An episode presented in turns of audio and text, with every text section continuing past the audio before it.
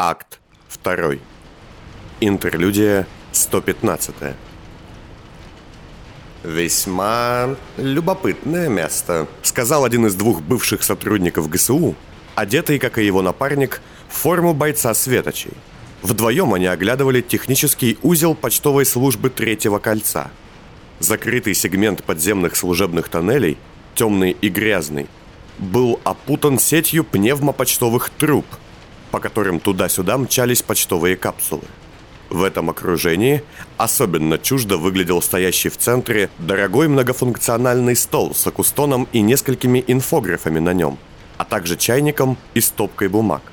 «Мне нравится сочетание несочетаемого», ответил господин с хорошими манерами, стоящий неподалеку, возле сплетения почтовых каналов, и отправляющий капсулу за капсулой то в одну, то в другую трубу, пользуясь ключом сотрудника почтового ведомства. «Докладывайте», — сказал он, наконец закончив отправку капсул, и, подойдя к столу, остановился возле, не садясь на элегантный деревянный, хоть и старый, стул. «Из хорошего». Один из бывших сотрудников ГСУ вытащил несколько сложенных бумаг, спрятанных в газеты. Наблюдатели в штабе мятежников сообщают, что марш тишины подготовлен. Вот куча листовок, они раздают их среди студентов.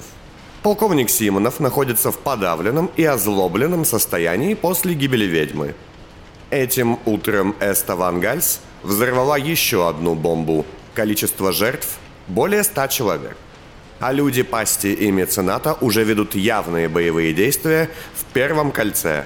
Хотя до применения огнестрельного оружия, что было куплено у Вика Лоскута, дело еще не дошло. Военные готовы передать повстанцам «Локомотив Пламя-2», а Камила Войнич представила проект Лаилина, хотя данных о том, приняли его или нет, мы э, пока не получили.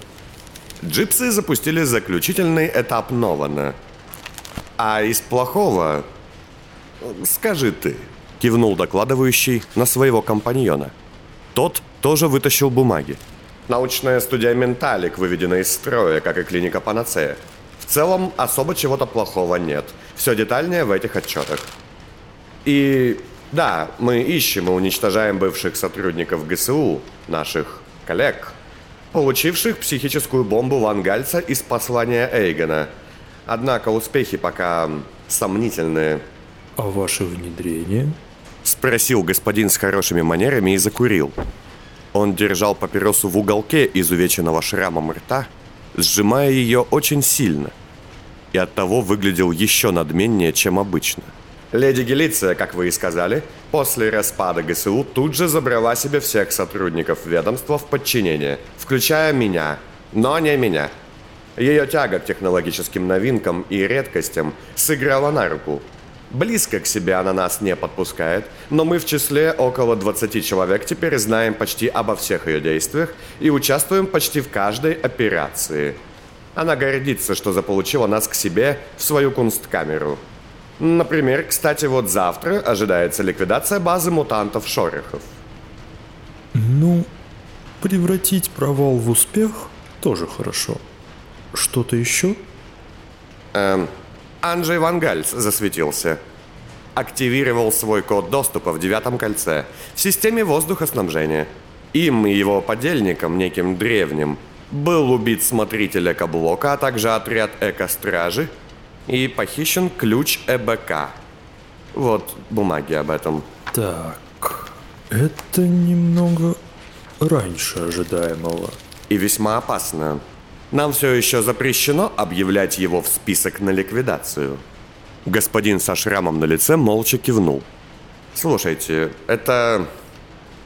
Мы знаем, он ваш друг и наш... Вы много лет его покрываете, но он очень опасен. Может, конечно, мы чего-то не знаем, но... Нужно ли сообщить холсту? Да. Нет, стойте. Не надо. Я сам разберусь. И пожилой степняк протянул подчиненному папку с чертежами и разъяснениями. Разошлите по всем связанным ведомствам и пусть инициируют замену замков. В девятом кольце? Нет, конечно. В первом, втором и третьем. На всех объектах воздухоконтроля. Пусть проверят и сменят замки и системы. Особенно вот здесь. А теперь этого сюда.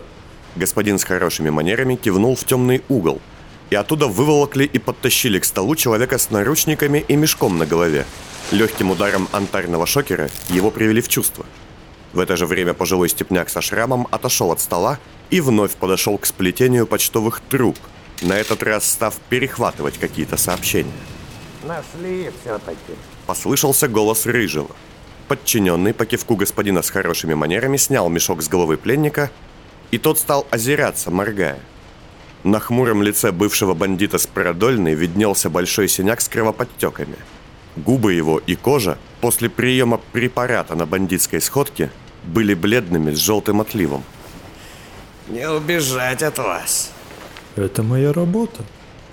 Сажу мне на рожу. Хотя сколько там этой рожи осталось. Я так и думал, что мне от вас не соскочить. Вы сделали все, как я просил. Очень компетентно. Хватит, все ясно. Только... Можно не больно. Не душить там, не топить, не колоть. Застрелите. Тут, тихо. Только в голову. Красивый, отчаянный фатализм. Но мы так не делаем. Ага, ладно, болтайте мне тут. Рыжий, прошу меня простить. Вы помогли стравить силы пасти и менцената. Организовали сходку. Помогли найти спящего господина пасть. Господин с хорошими манерами запустил руку под пальто и вытащил револьвер с глушителем. А затем, положив его на стол, вновь засунул руку под одежду и на этот раз достал конверт, Я ценю это. протянув его рыжему. Вот, Что это? 15 тысяч крон. И новая личность. Ничего особенного, но приемлемо. Меняю на блокнот. А? Я знаю, что Эдгар Девлин, когда стал перетягивать к себе банду с продольной, обязал вас записывать наблюдения за кувалдой и остальными. Привычка осталась. Вы делали записи обо всем, что видели. Они мне нужны. Рыжий насупился, и когда с него сняли наручники, вытащил небольшой и весьма поношенный блокнот из потайного кармана жилетки. Вот, нате. А вы сметливы. Хотели обеспечить себе безопасность? Ну, типа того. Знаете, типа, если со мной что-то случится, то этот блокнот и такое. Судя по тому, что блокнот подлинный, не успели. Хорошо. Вот, берите. Дверь там. Так. Почему не убить? А зачем? Вы работали. Стресс, ранение. Вы заработали эти деньги. И я обещал. Рыжий, не понимая, моргал, глядя то на револьвер, то на конверт. Господин с хорошими манерами же вздохнул и поглядел на часы. Видите этих людей? Это не рядовые наемники, это профи. Они работают на меня. И они сейчас в очередной раз узнают, что я не убиваю своих подчиненных, когда они уже отработали свое. Это знак и символ. Знак уважения и символ доверия. Они отравлены? Спросил Рыжий, осторожно заглядывая в конверт. Вы тратите мое время. Ладно, все, я понял, понял. Без лишних слов Рыжий схватил деньги и документы и, развернувшись, прошел мимо двух бойцов бывшей ГСУ на выход. Ноги на пороге. Один из них зашагал следом, чтобы проводить, а второй обернулся к господину со шрамом на лице. И еще кое-что. Вот записи последнего вещания полковника Симонова этим утром. С этими словами он вытащил катушку и положил ее на стол. Наш аналитик говорит, что вам надо с ними ознакомиться. Включайте. Уважаемые слушатели, исповеди мертвецов продолжаются. За Танахватом полковник Симонов. Краткая сводка по раскладу сил. Четвертое кольцо полностью перешло под управление сил освобождения благодаря поддержке значительной части армии. Второе кольцо все еще является спорной зоной. Но каждый день все больше и больше людей переходят под наши знамена. Нас впереди ждет еще тихий марш и много труда. Впрочем, речь не о нашей близкой победе. Сегодня мы продолжаем беседовать с мертвецами. Правда, уже из стана нашего противника. Я нахожусь в одном из наших мобильных штабов, в помещении с несколькими окнами, ведущими в три небольшие камеры. Они звуконепроницаемы, но я слышу и могу общаться с людьми внутри. И в одной из них сидит человек, схваченный не так давно спецгруппой светочей. Итак, вы занимали пост радиального смотрителя второго кольца на девятом ярусе. Я и сейчас его занимаю. Для тех, кто не в курсе структуры управления, к примеру, обитателей потерянных улиц, этот человек отвечает за один из 12 радиусов на определенном ярусе. Как долго? Что, как долго? Как долго вы были в этой должности? Пять лет и по сей час. Вас зовут Дмитрий Урсак? Вы сами это знаете. Отвечайте на вопрос. Да. А духота в помещении – это часть пытки? Нет, это не пытка, это допрос. Итак, мы поговорим с вами Может, о вы деле сразу меня казните? Как тех несчастных, что вчера и позавчера. ваших подельников, начальника участка исполнителей и вашу секретаршу? Именно. Секретарша ваша жива, чтобы вы знали. Отряжена на подсобные работы. Благодаря ей, кстати, удалось получить вот эти любопытные бумаги о строительстве. Судьба начальника участка Глеба Станкевича была несколько иной. Самосуд. Как и у вас. Вы же не следуете закону, равному для всех. Но вас не такая судьба ждет. Итак, в период с 78 по 80 год вы настойчиво и планомерно делали непригодным к жизни район жилого массива Полигидрон-2 в своем радиусе, чтобы затем предоставить права на постройку элитного жилья в формате экоблока для своего друга детства, дельца и строительного магната Влада Кунина. Так, Я не понимаю, о чем вы. Начальник участка, вами упомянутый, вчера в прямом эфире очень четко разложил всю вашу схему. Ему, кстати, хватило первичных половых признаков, чтобы поступить как честный человек и сознаться. Советую вам сделать так же. Чушь какая. Вы знали, что массив Полигидрон-2 населяют люди малоимущие, живущие буквально в бедности. Для многих наших слушателей из дальних колец такая бедность, конечно, кажется благом и достатком. Но по уровню второго кольца это были буквально нищие люди. Они жили достойно, получая все возможности. Если их за что и можно винить, так это за некоторую ленность. Их винить? Я не ослышался? Ой, продолжайте. Ну и... Вы планомерно закрыли сеть аптек и продуктовых магазинов в районе. Затем приказали ослабить канализационные мощности и усилили объемы работы расположенного неподалеку завода по утилизации мусора. Я дал людям новые рабочие места. Вы свозили отходы с двух ярусов туда, зная, что завод не справляется с объемами. И превратили экологическую ситуацию в полигидроне в смертельно опасную. Ага, я лично свозил и превратил. Может хотя бы воздух опустить или дать воды. Здесь нечем дышать. Начальник участка исполнителей по вашему приказу отправил людей, чтобы те уменьшили чувствительность пуритных датчиков в районе, тем самым вводя сотрудников экослужб в заблуждение. Вот бумаги с вашим приказом. Не ваша подпись? Моя. Я действовал в рамках закона. Ага. Но это еще не все. Сколько шел допрос? Около 20 минут. Спасибо. А вы не слушали предыдущие выпуски? Полковник сильно лютует. Местами доходит до настоящего садизма и жестокости. У одного из наших пропагандистов, например, который как-то неосторожно бросил фразу о том, что всем болтливым и недовольным стоит языки вырезать и им же скармливать, он под наркозом действительно вырезал язык и на его глазах скормил его же голодной собаке. А двух начальниц ликвидационного отдела, которые занимались умерщвлением незаконно рожденных степняков, заставил выбирать покончить с собой или стать свидетелями того, как убьют их детей. Детей, правда, по итогу отпустили, но судьба тех э, гражданок очень незавидна. А еще одной позавчера прострелил... Я думаю, вы можете уже включить. Горнячкой по фамилии Зантара с требованием обратить внимание... Итак, перед финалом подведем итог. Прямыми приказами начальнику участка исполнителей вы заставили его согнать несколько подпольных наркосварщиков и мелких банд в район Полигедрона, где они стали продавать наркотики местным жителям и вовлекать их, в том числе и детей, в схему распространения, чтобы хоть как-то заработать. Вы обвиняете...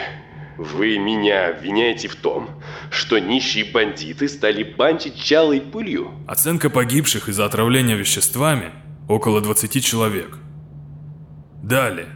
Когда к вам пришли представители Полигедрона с гражданской активисткой горнячкой по фамилии Зантара с требованием обратить внимание на невыносимые условия жизни, вы сказали ей, цитирую, «Вы просто репутацию себе набить хотите на чужом горе, да?» Было такое? Она была смутьяншей, которая подбивала людей на бунты, пользуясь случаем. Случаем, который предоставили вы. Именно поэтому после вы отдали приказ начальнику исполнителя арестовать ее, ее мужа Степняка и его брата. И убить. У вас и об этом бумаги есть. Нет, свидетели. Начальник участка исполнителей, Глеб Станкевич. Прошу, введите. Тебя же... э, вы же его расстреляли. Я не сказал, что его расстреляли. Я сказал, что его судьба была иной. Они меня завтра расстреляют, верно? Это возможно. Но я хочу умереть без этого всего на совести. Вы его подкупили, да? Вы лично мне... Вы лично мне отдали приказ. За точность фразы не берусь, но вы сказали... э, вытащите этих подлюк из дома без шума и разберитесь как надо. И что вы сделали? Убили на свалке саблями. Быстро. Приказа убивать не было. Прямого. Нет, но... Так заведено, понимаете? Нам же не приказывают напрямую никогда, просто... Все знают, как надо делать вещи, чего от тебя ждут. То есть вы меня обвиняете в том, что этот головорез по своему желанию зарезал тех людей? Нет. Я вас обвиняю в том, что вы превратили полигедрон в помойку, наводненную бандитами, лишенную чистого воздуха и воды. Сделали территорию максимально непривлекательной. Изжили оттуда людей, а некоторых и вовсе сжили сосвету. И в пожаре, конечно. Я еще и поджег что-то. Нет данных, что стало причиной пожара. Но, как известно, около 40 человек отказались выселяться из здания, когда вы подписали бумаги о принудительном выселении людей в связи с криминальным фоном. Они жили там бандой, как животные. Мы пытались спасти их. Вам не стыдно нести эту чушь? Как угодно думаете, что хотите. И дайте воды в конце концов. Произошел пожар. Возможно, поджог вашими людьми. Возможно, неосторожное обращение с огнем. Вы ведь обеспоточили здание, отключили монтарную подачу. Но факт того, что вы запретили пожарным группам реагировать, есть на бумаге. Вот. Подтверждено вашей же секретаршей. У нас был недостаток бригад. Погибли люди. Почти полсотни человек сгорело заживо, окопавшись как на войне, в здании, которое вы в могильник превратили, чтобы потом продать право на застройку. Так, лейтенант, ответьте, сколько людей вы избили или запугали по приказам этого человека? Я счет не вел. Десяток, может. Обман. Ложь. Никаких доказательств. Но... Но ведь вам они не нужны, да? Вам ведь надо только известность получить. Да дайте уж воздуха, наконец. Я не могу даже болтать. Дайте этому человеку воды.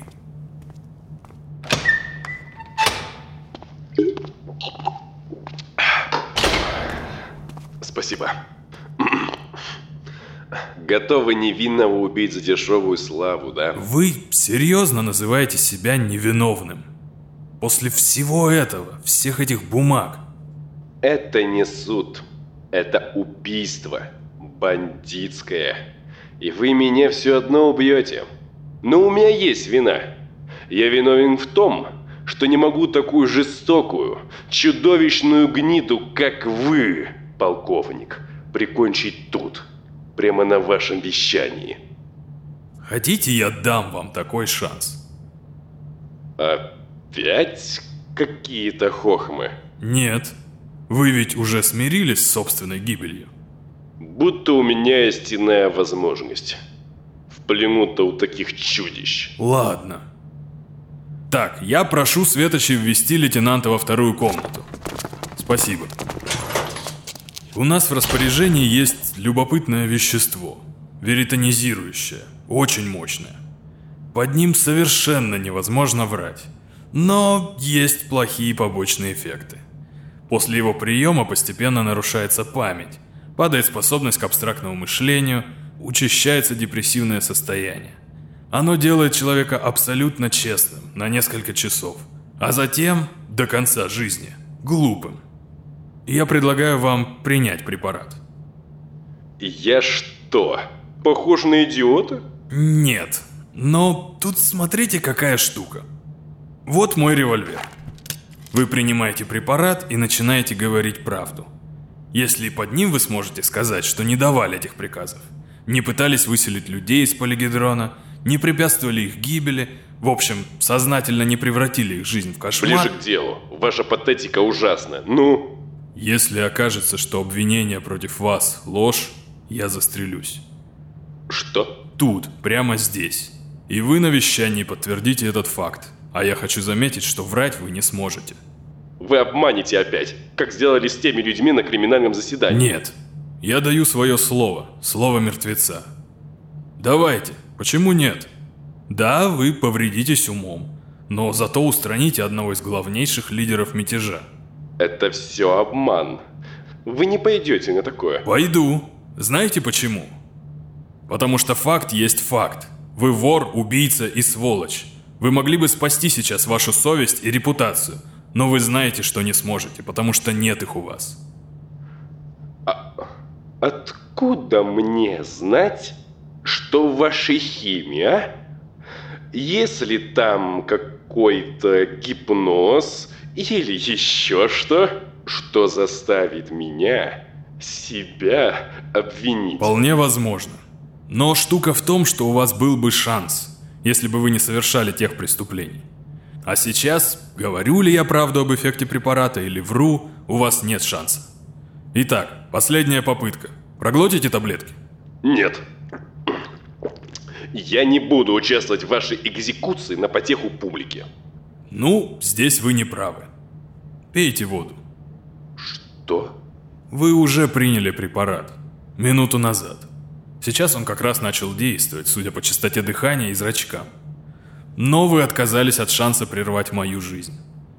Итак, давайте продолжим. Вы отдавали приказ начальнику участка исполнителей убить гражданку Зантару? Нет. Но вы давали приказ разобраться с ней и ее семьей? Не... Да, давал. Итак, начнем с начальника участка. Он не слышит вас, Урсак, и он не знает, что вы не можете врать. А вы не слышите его. Так и проверим показания. Лейтенант Станкевич. Да. Где была беседа с приказом о судьбе Зантары? В каком месте? Разговор был в холле здания радиальной службы. Хорошо. Теперь вы, Урсак. Где была беседа с приказом о судьбе Зантары? Где вы дали ему этот приказ? В фойе нашего здания. После радиальной планерки. Хорошо. Второй вопрос лейтенанту. Как вы напрудили полигидрон наркосварщиками и чей это был план? Смотритель велел сделать там рассадник наркоты. Мы ловили мелких наркоторговцев и под страхом расправы велели им перевести дела в тот район. Э, идея была его, и смотритель предложил усилить их, выдав им наркотики, что хранились в участке как вещдоки с облав. Хорошо. Смотритель. Как вы напрудили полигидрон наркосварщиками и чей это был план? Это был наш общий план. Я поставил задачу, чтобы там было больше преступности. Лейтенант предложил привезти наркоточки туда. И откуда у них в такой короткий срок возникло так много наркотиков? Лейтенант использовал резервы из вещдоков, кажется. Я не знаю толком. Хорошо. Лейтенанта Станкевича за совершенные против населения того района, который он клялся защищать и охранять преступления, расстрелять. Последнее слово, лейтенант. Я не хотел. Мы... Просто все так делают, понимаете? Мы же боимся тех, кто главнее. Если... Если я бы мог все исправить, все вернуть, я бы так не поступил. Вы раскаиваетесь? Да, конечно. Вы повторите эти действия, вернувшись на службу? Нет, я не вернусь на службу. Я... Это же не мы делаем, это они нам говорят. Будете защищать людей, если примкнете к нам? Да, клянусь. Отлично. Расстрелять. Думаю, Дмитрий, выстрелы вам были слышны даже через звукоизоляцию. Вы животные. Может и так. Ведем себя, да, как звери. Но как здоровые звери, не как бешеные. Это ужасно. Вы отдали приказ перевозить мусор и сделать условия жизни невыносимыми. Неужели вам не стыдно? Вы или нет? Отвечать. Да, я. Вы приказали сжечь 42 человека. Нет. Вы приказали не мешать пожару. Да, да, До тех пор, пока не разбегутся или не сгорят заживо. да. Вы хотели выселить все население Полигидрона, чтобы продать право застройки своему другу. Да, это так. Хорошо. И важный вопрос. Вы ненавидели этих людей? Жильцов? Нет, Что вы испытывали к ним? ничего. Вам было плевать, да? Я ничего к ним не испытывал, кроме... Раздражение, так? Да, они меня утомляли. Знаете, я бы мог вас понять, если бы вы их истребляли из ненависти, из злобы. Но вам плевать на них было. Этого я не пойму. Как может не быть дела до людей, которых вы травили, как насекомых? А вам есть дело до насекомых? Еще вопрос. Вы считаете себя хорошим человеком? И... Я... Я не знаю. Ясно. Убьете меня? Да. Но пули... Нет, пули вам мало. Я не хотел бы, чтобы вы мучились, это не принесет мне наслаждения. Но я бы очень хотел, чтобы те, кто будет это слушать, такие же, как вы, все ощутили, что ли. Заметили, как вам жарко? Да. Душно очень. Под вашим помещением топится котельная.